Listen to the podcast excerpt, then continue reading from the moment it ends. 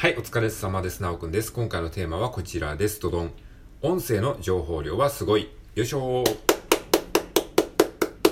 はい、このようなテーマで話していきたいと思います。よろしくお願いします。えー、今日は2024年の2月24日土曜日でございます。はい、あっという間に2月もね、もうあの終わりが近づいてきておりますけれども、今年は2月は29まであるえー、年ですね、ウルード氏。でウルード氏がある年はオリンピックイヤーらしいですね。えー、らしいですねっていうかまあそうなんですよね。えー、このウルード氏がある年にオリンピックがあるというそういう周期でね、えー、地球は回ってるようでございます。え、ちなみに今年は、え、パリでしたっけ？パリオリンピックですよね。え、前回が日本でね、日本は、えっ、と、そのコロナの関係で、え、2020年だったったものが2021年にあったんだけど、別にその分、また2025年になるわけではなくて、えー、オリンピックのその、元々のその本来の、えー、その周期は変わらず、えー、今年オリンピックがあるということなので、まあ、えー、っと、僕らの体感的には3年ぶりのオリンピックっていう感じ、でちょっとまたオリンピックみたいな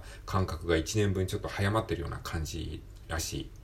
ですね。はい。まあ、どうでもいい雑談を挟んでおきましたけど。で、今回のね、テーマは、音声の情報量はすごいな、ということをね、改めて思いましたっていう話をしたいと思います。えっ、と、ちょっとさっきね、あの、自分の過去の音声収録を、あの、Google ドキュメントに読み込ませてですね、あの、テキスト化してたんですよね。そしたらね、あの、めちゃくちゃ情報量多いなと思いました。いつも大体あの、最近のあの、僕の収録トークも12分ギリギリいっぱいまでバーッと喋っちゃうんですけど、それをね、あの、文字起こしして、ちょっとブログにしたいなって思って、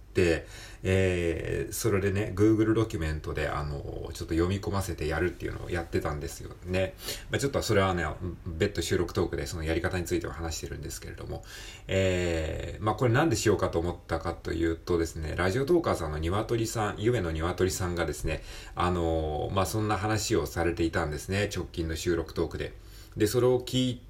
てですね、あ、そっか、ラジオトークで話したことを音声認識で文字テキスト化して、えー、それをこうなんかうまく整えて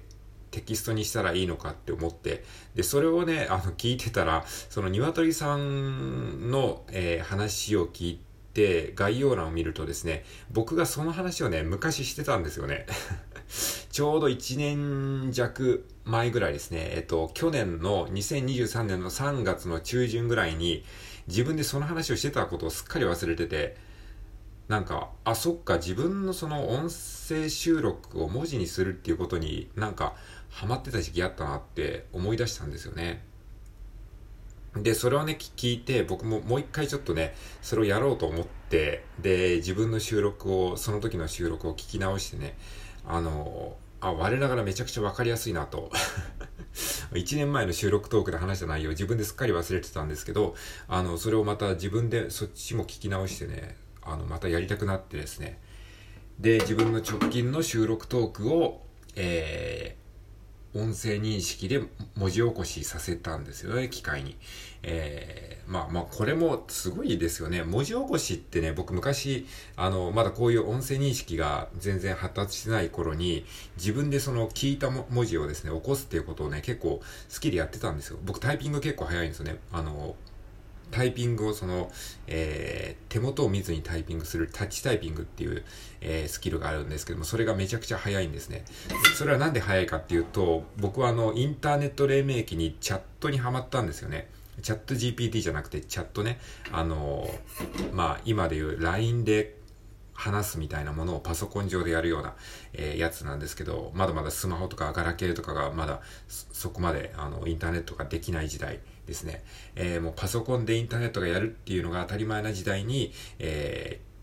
ー、ね、ネット上の、ネット上の人と会話をする、えー、ね、チャットという遊びにはまったんですよね。で、まだ世の中にインターネットやる人なんて本当にもうごくごく一部だったんで、もうリアルな人でインターネットやってる人なんかほぼいないっていう時代に、えー、もう一部のね、パソコンオタクしかやってない時代に、えー、見ず知らずの人と画面上で文字で会話をするっていう、そういうことをやった時に、やっぱりキーボードのタイピングスピードが速くないとね、追いつかないんですよね、会話に。そのためにね、あの、必死になって、えー、タッチタイピングを覚えたんですね。当時はブラインドタッチっていう風に言ってましたけどね。ちょっとブラインドっていうのがあの差別用語になっちゃうので、今はタッチタイピングっていうのが一般的ですけど。えー、まあ、なので僕、キーボードのタイピング早いんですね。ちょっと話また横道それちゃいましたけど。えー、なので、それで、あのこう、テレビのなんかあの音声を一回録音してそれを文字に書き起こすとかですね、そういうことをちょっとね、やったりしてた時期があって、で、それでやってた経験があるので、文字起こしってめちゃくちゃ大変なんですよ。それを人間がやると。でもそれをね、こう、今だったら音声認識機能をうまく使うことによって、えー、こうやって今自分が喋ってることを一瞬で文字起こし化してくれるわけなんですよね。で、それだけでもすごいことなんですけれども、とはいえやっぱり文字起こししたえー、文章っていうのは、えー、それでもやっぱり誤字ていうか語変換、漢字の語変換であるとか、あとはその、あのとか、まあとか、そのとか、なんとかですねとかっていう、その口癖っていうんですかね、そういった、あの、まあ、フィラーとも言ったりするんですけども、その、えー、話し言葉独特のその、今そのって言っちゃったけれども、そういうような無駄言葉がめちゃくちゃ入ってるんですよね。そういうのを取り除く作業もまためんどくさいんですよ。なので、それをですね、僕はあのチャット GPT に遂行させるっていうテクニックを思いついて、それをね、えー、まあ、去年の3月に話してたんですよね。で、それをすっかり忘れてて、で、それを思い出して、あの、すごいいい方法だなって思って、チャット GPT に遂行させて要約させるっていう、それをすることができればですね、だいぶこう、喋った言葉をテキストにすると読みやすいテキストになるなっていうふうに思ってね、ちょっと今、えー、実験的にもう一回やり直してみたんですけれども、まあ、なんかね、あの、大変ですね。それでもめっちゃ大変。12分いっぱいいっぱい喋ると相当なテキストの分量になるんですよ。多分ブログ 1, 記事ではね読めないですね。めちゃくちゃ長い文章になりますね。だから結構あのしんどくて途中でやめちゃいました。もうなんかね4分ぐらいでも相当な文章量になるんですよね。っていうね、まあことがあったので、要は何が言いたいかっていうと、音声の情報量はすごいんですよ。この12分ね、あの、もしこれ聞いてくれてる人がいるのであれば、この12分の僕が喋った文章の量をね、これテキストにしたらね、どのぐらいあるんですかねえっ、ー、と、確かなんだっけ、3、3分で、普通の人が3分で喋った時に、えー、1分間300文字でしたっけちょっと忘れましたけど、1分間300文字だったかな。だから12分だと、えー、っと、3000、えー、っと、3000だから3000、えー、と待って、3600文字ぐらいですかね。3600文字だと原稿用紙に換算すると、えー、っと、原稿用紙9枚分ぐらいですかね。原稿用紙9枚分ぐらい。だから12分フルに喋った音声を単純計算すると原稿用紙9枚分ぐらいなんですかね。ちょっと計算間違ってるかわかんないですけど、原稿用紙9枚書くって相当じゃないですか。だって小学校のさ、なんか運動会の感想文を原稿用紙、え、1枚で書ききれない時は2枚書きなさいみたいな、そんなノリですよね。で、それでも結構大変じゃないですか。だからこうやって毎日12分喋ってたら毎日原稿用紙9枚分ぐらいのね、あのトークをしてるわけですよ。多分ね、もっとそれ以上あるんじゃないかなって僕は思いましたね。あのさっき、あの音声の、えー、書き起こしをやってた時。でもちろんね、その全部があの意味のある言葉ではないんですよ。やっぱり喋り言葉って無駄がすごい多いんですよ。あのとかそのっていうのもそうだし、同じことを繰り返して言ったりとかするので、文字にするとめっちゃ読みづらいんですよね。で、これがさ、あの、聞いてる分には意外と聞けちゃうんですよ。それはなんでかっていうと、やっぱり喋り言葉っていうのは、スピードであったりとか、間であったりとか、あと強弱とかですね、あとこの伝えたいところを強調するとか、あと緩急ですね、ゆっくり喋るところと早く喋るところを使い分けたりとかして、そういうの自然にやってるので、そういうその文字にできないいろんな情報が含まれてるので、そういうのを総合的に聞いてるんですよね。だから無駄なことが多かったりとか、同じことを何度も繰り返したりしても割と聞けちゃうんですよ。で、それをそのまんまそういった情報を省いてテキストにすると、すごく読みづらくなっちゃうんですよね。だからその辺をうまく、あの、AI が整えてくれたら、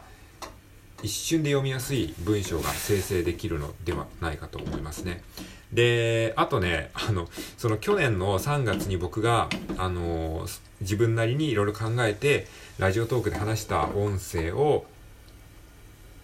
テキスト化する方法っていうのを、まあ、収録トークで話したんですけれども、そのちょうどね、えっと、1ヶ月後ぐらいに、スタンド FM の方で、まさにその時僕がやりたいと思ってたことを、スタンド FM の方で、なんか実装してたんですよね。で、それはなんかすごいなと思いましたね。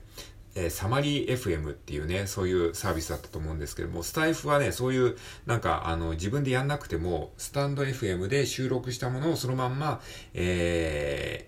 文字起こししてくれるサービスがあるんですよね。で、その後になんかノートっていうブログサービスと連携して、もうスタンド FM で喋ったことを自動的に自分のそのノートっていうね、ブログサービスの、えー、方に、えー、テキストとして読み込ませるみたいな。ちょっと僕は使ったことないんで詳しくわかんないんですけど、興味ある方調べてみてください。だから、スタンド FM の方でやれば、そういうことをもう自動でやってくれるんですよね。要は自分で喋ったことを自動的にテキストにして、しかもそれを、えー、ノートっていうブログサービスと連携して、ブログ記事にしてくれるみたいな。えー、それはすごい便利だなと思いましたね。まあ僕はあんまりまだそれは、なんか、あの、興味はあるんだけど、そこまでもう、あの、熱が冷めてしまったので、熱が冷めてしまったっていうのは自分のね、音声をテキストにするっていうことに対するちょっと熱量が冷めてしまったので、今はやってないんですけれども、ちょっとそれもね、またあの研究してみるのも面白いんじゃないかなというふうに思いましたね。はい。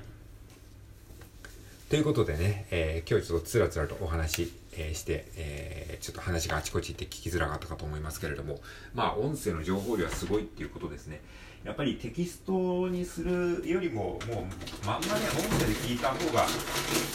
まあ、結局一番伝わるんですよね。うん、まあ、まだまだ音声配信っていうのはそこまでメジャーではないですけどもね、やっぱりね、音声が一番伝わるなというふうに思っております。はい、ということで以上聞いてくれてありがとうございます。